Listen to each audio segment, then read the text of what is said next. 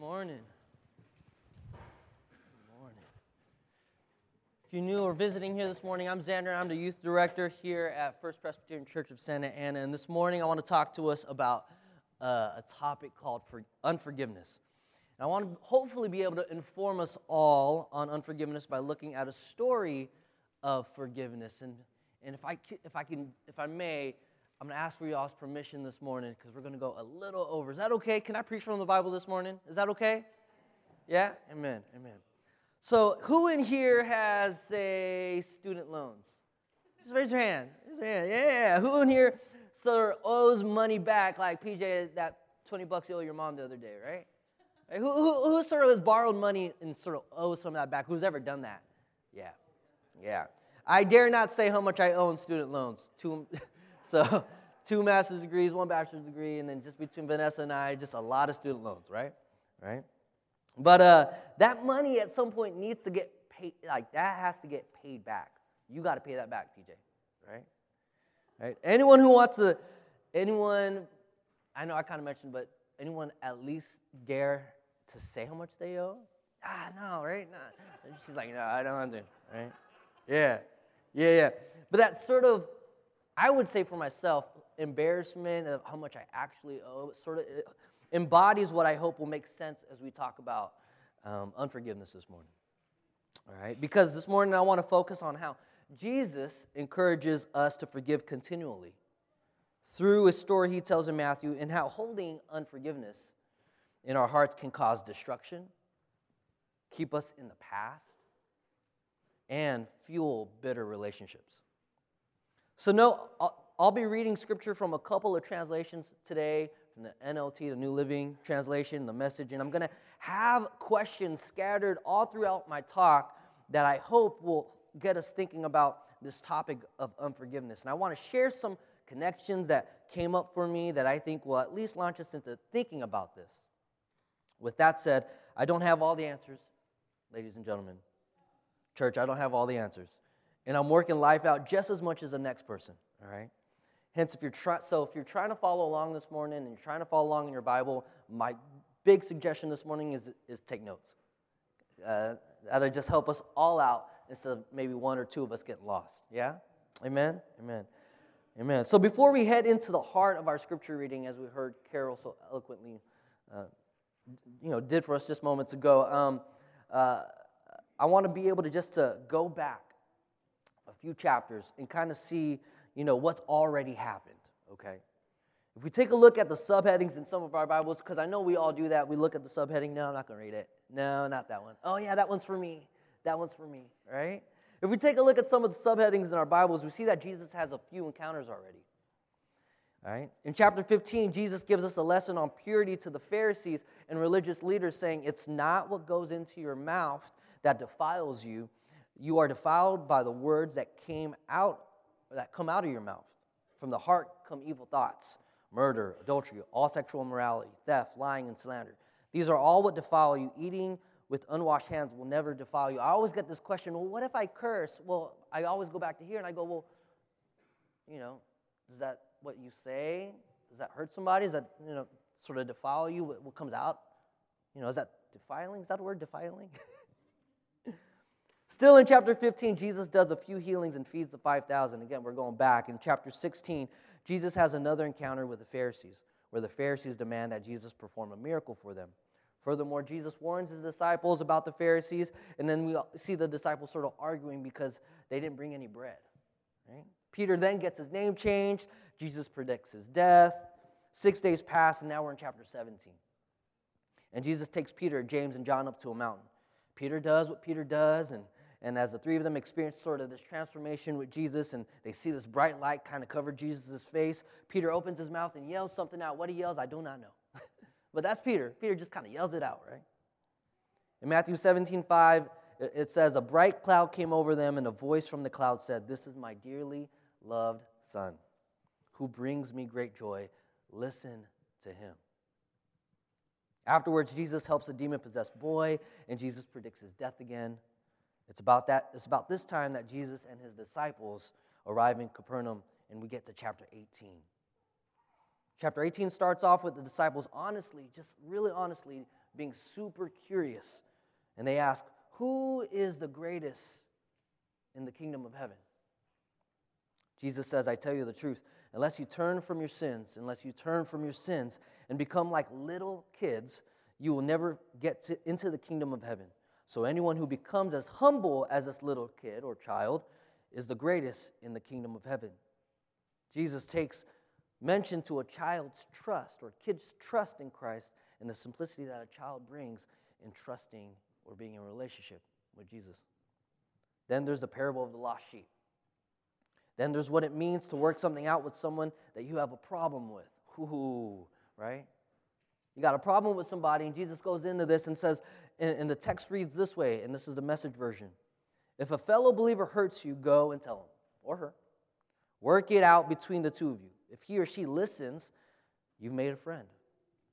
If he or she won't listen, take one or two others along so that the presence of witnesses will keep things honest and then try again. If you still won't listen, or if she won't listen still, tell the church. If he or she won't listen to the church, you'll have to start over from scratch. Confront him or her with the need for repentance, and here's the key and offer again God's forgiving love. And offer again God's forgiving love. Finally, we get to our main text here, and, and here we hear from Peter again. Oh, we just hear from Peter all the time. All the time we hear from Peter. And he goes, Lord, how often should I forgive someone who sins against me? All right? Seven times? No, no, no, no, no. Not seven times. Jesus replied, but 77 times. Everyone say 77 times. Let me pray for us. God, thank you for this morning. As we think about what it means to forgive and, and unforgiveness, and as we take a look at the story that you tell Jesus, as a story about forgiveness, and we hopefully may understand unforgiveness, may your spirit be here this morning as we unpack it, as we read through it. And then even as we lead into more worship and, and celebrate you and remember you in communion, we thank you, God. In your name we ask and pray. Everyone said? Amen. Amen. All right, so that's a little bit of the context. It's kind of going back a few chapters, just kind of seeing and unpacking, preaching straight out of the Bible and just kind of seeing, okay, this is what's happening. This is what's happening. Where are the connections? Again, I'm going to have a lot of questions. I'm going to have, hopefully, in, in my brain, some connections that I want to share with us, and maybe you guys are making connections, and that's my prayer for you this morning. Uh, even as I get energetic, and maybe some of you are thinking, Xander, you need to slow down because you are speaking too fast. Right? I'm going to do my best to slow down because I am naturally energetic, right? And I'm excited about what Jesus has for us this morning. Is that okay? Is that okay? Amen. In this passage, we have a few characters. And this is chapter 18 now. We have a few characters Peter and Jesus. And in the story, Jesus tells us we have a king. And if I'm going to, name these characters, I'm going to name the king John. Is that okay, John? And we have a servant. I'm going to name the servant Ben. Oh, Ben. and then we have a friend of the servant. I'm going to name that servant PJ. Oh, sorry, PJ. But this is not to say or, or put anything on these guys, but it's just it was easier for me to make sense of the story. All right? And a group, and then there's also another character, a group of more servants. I won't give them names. Jesus tells the story in this way, and this is from the New Living Translation version. The kingdom of heaven can be compared to a king who decided to bring his accounts up to date with servants who had borrowed money from him. That's verse 23. We're going through the verses. In the process, one of his debtors was brought in, in who owed him millions of dollars, verse 24. He couldn't pay, so this master ordered that he be sold along with his wife, his, his kids, and everything he owned to pay the debt. Think of it this way in today's time, if you owe money, say like a student loan, and that person, he or she or me, cannot pay that back, that student, that company can can or even has the right to go after all of what I have. Yeah? So the king in the story, Jesus is telling the story, the king in the story does what he knows what to do in order to get his money back, so he's going to sell them all. He's going to sell the servants, he's going to sell his kids, he's going to sell his wife, hide your kids, hide your wife, right? right? He's going to sell it all because the king, I want my money back.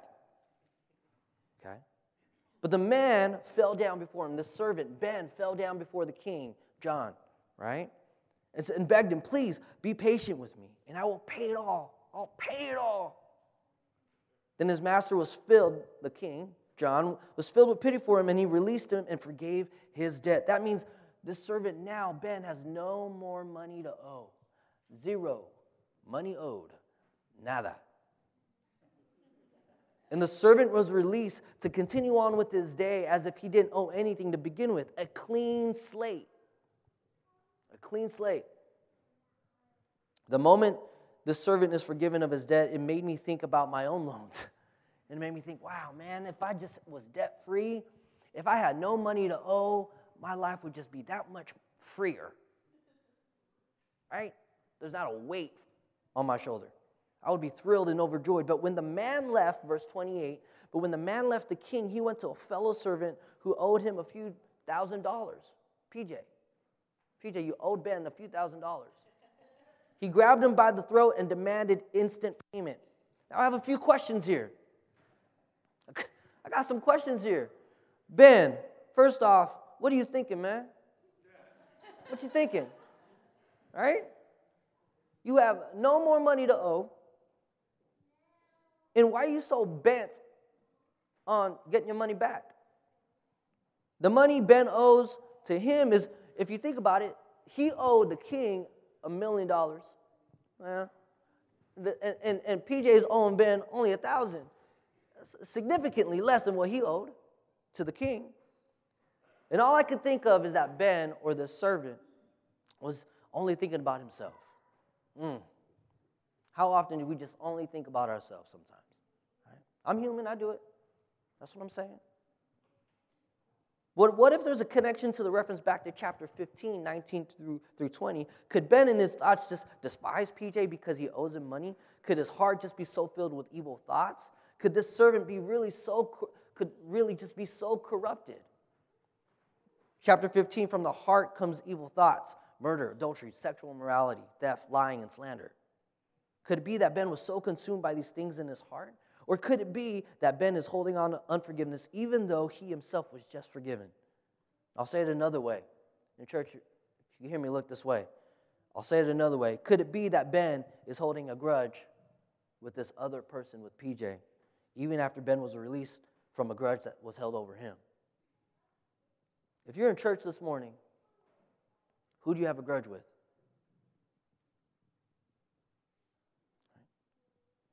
Who are you wishing to grab by the throat and shake them up? It's like, give me my money. Who do you got a grudge with? right?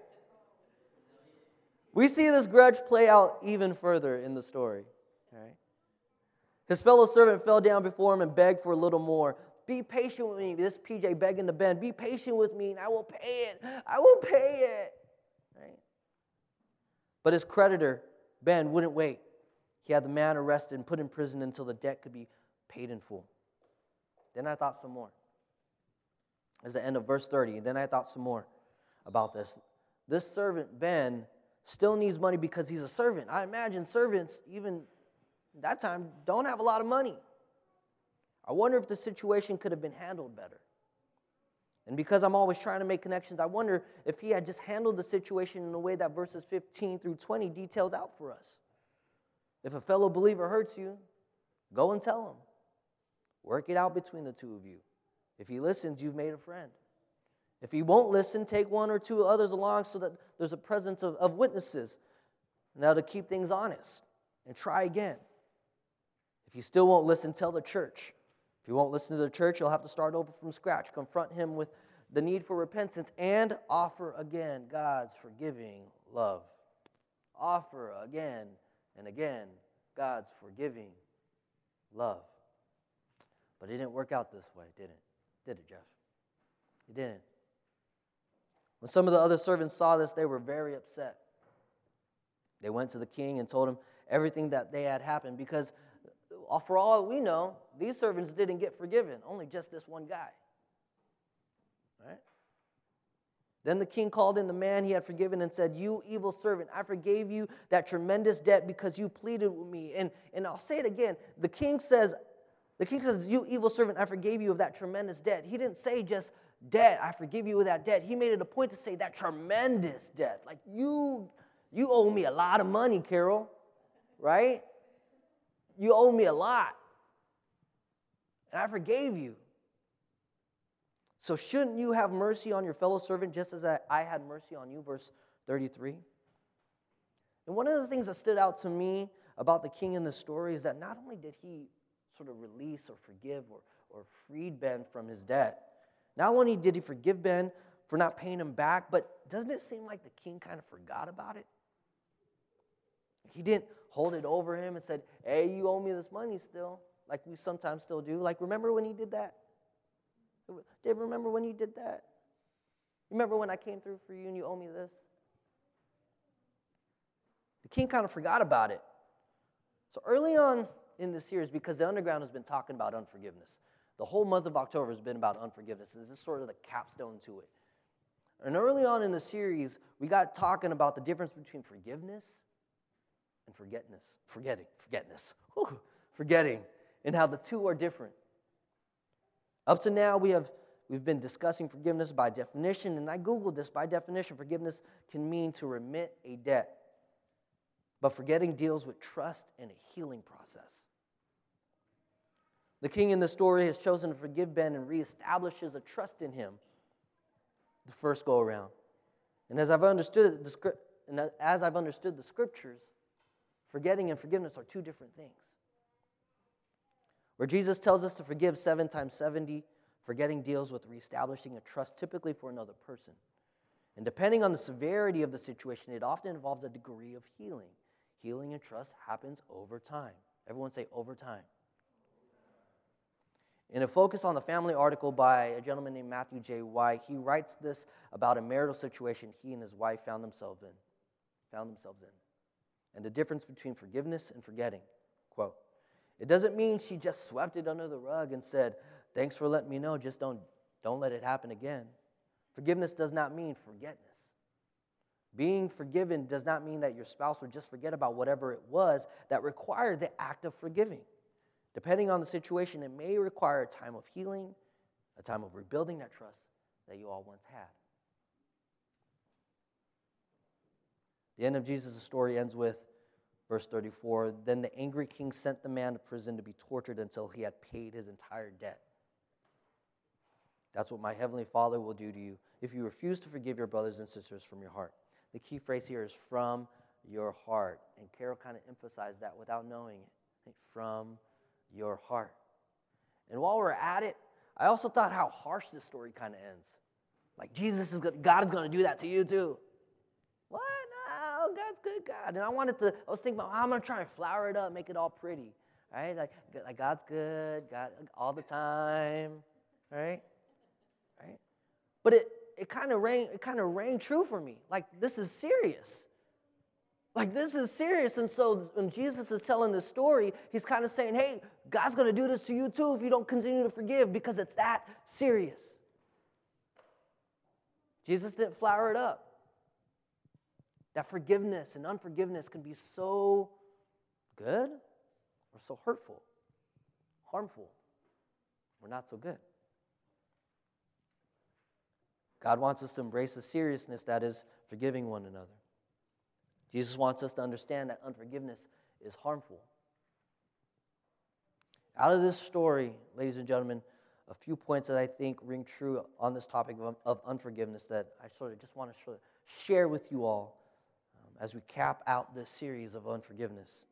And these three points come from a pastor named Nathaniel Wall from Alpine Bible Church. And he describes on his blog these three points of unforgiveness. Unforgiveness focuses my time and energy on things that destroy, while forgiveness focuses on things that bring life.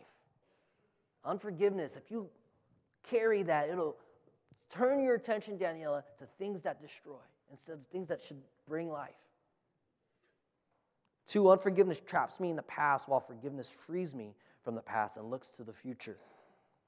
Forgiveness deals with letting go of the past, while unforgiveness keeps us rooted in it. With Ben's debt, that was something that was, oh, that's past tense. It's almost cliche to hear that forgiveness is for me and less for the person who hurt me. But yeah, that cliche, it's, it's, it's more for me and less for the person that hurt me. But hello, That's still true. Even in the story, Jesus tells it's true. The king did not have to forgive Ben because he was moved by his, but because he was moved by his plea, the king was so convicted in the sense I'm going to forgive you. The king in the story certainly had something to lose if you think about it. I mean, he didn't have to forgive Ben. And I started asking myself, well, what does the king have to lose? Well, first off, he'd lose his money. it's a lot of money to be losing, even in this day. The servant was so corrupted by grudges of his own, he missed a miracle that just happened for him. I'll say it one more time. The servant was so corrupted by the grudges of his own that he missed a miracle that just happened for him. What if there's miracles out there happening for us, but we're missing them because of the grudges that we hold? What if there are miracles happen, happening out there for us, but we're missing them because of the grudges that we hold? The third point is unforgiveness fuels fighting while forgiveness fuels friendships.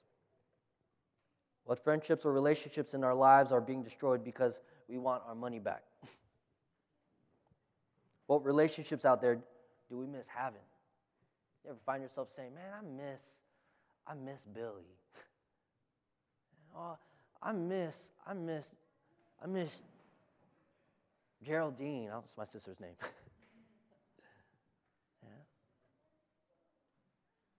We, saw, we see all these three elements play out in the story of the, of the servant, the story that Jesus tells us. And then, yeah, I see all three of these elements in my own life. Are we seeing any of these elements here in our church? Who in this church are we not forgiving? Yeah. In conclusion, Jesus encourages us to forgive continually, seven times 70. And I'm going to invite Jesse up. We're going to go into worship. We're going to sing a song that we've been singing all throughout the month of October. And Jesus encouraged us to forgive continually, seven times 70, because unforgiveness can destroy our lives, keep us rooted in the past, and ruin our relationships. Let us not forget the ultimate miracle of forgiveness, and that's Jesus dying on the cross rising again from the grave, and ascending back into heaven, that we may have eternal life. Let us not forget that ultimate miracle and sign of forgiveness from Jesus. He's still alive. Let us not forget our other two characters from the story, Jesus and Peter, because we've talked about all the other characters from the story. But I want to remind you that Peter later on would experience this ultimate forgiveness from Jesus. Right? Denying Jesus three times. And then later on in the story, Jesus brings Peter back, he brings him back in. And later on in the story, after denying Jesus three times, Jesus brings him back in. And this is what happens Do you love me? Do you love me? Do you love me? To borrow from White in his Focus on the Family article again, he writes Just remember, God has forgiven you more times than you will ever have the opportunity to forgive someone else. That should blow your mind. That in your lifetime, you will not outforgive God. Starting now. Living with unforgiveness is a figurative weight that eventually becomes real and heavier with time and age. So take care of it now. So I ask us, just as Jesus did in this story, or I'm sorry, just as Peter did, how many times should we forgive someone?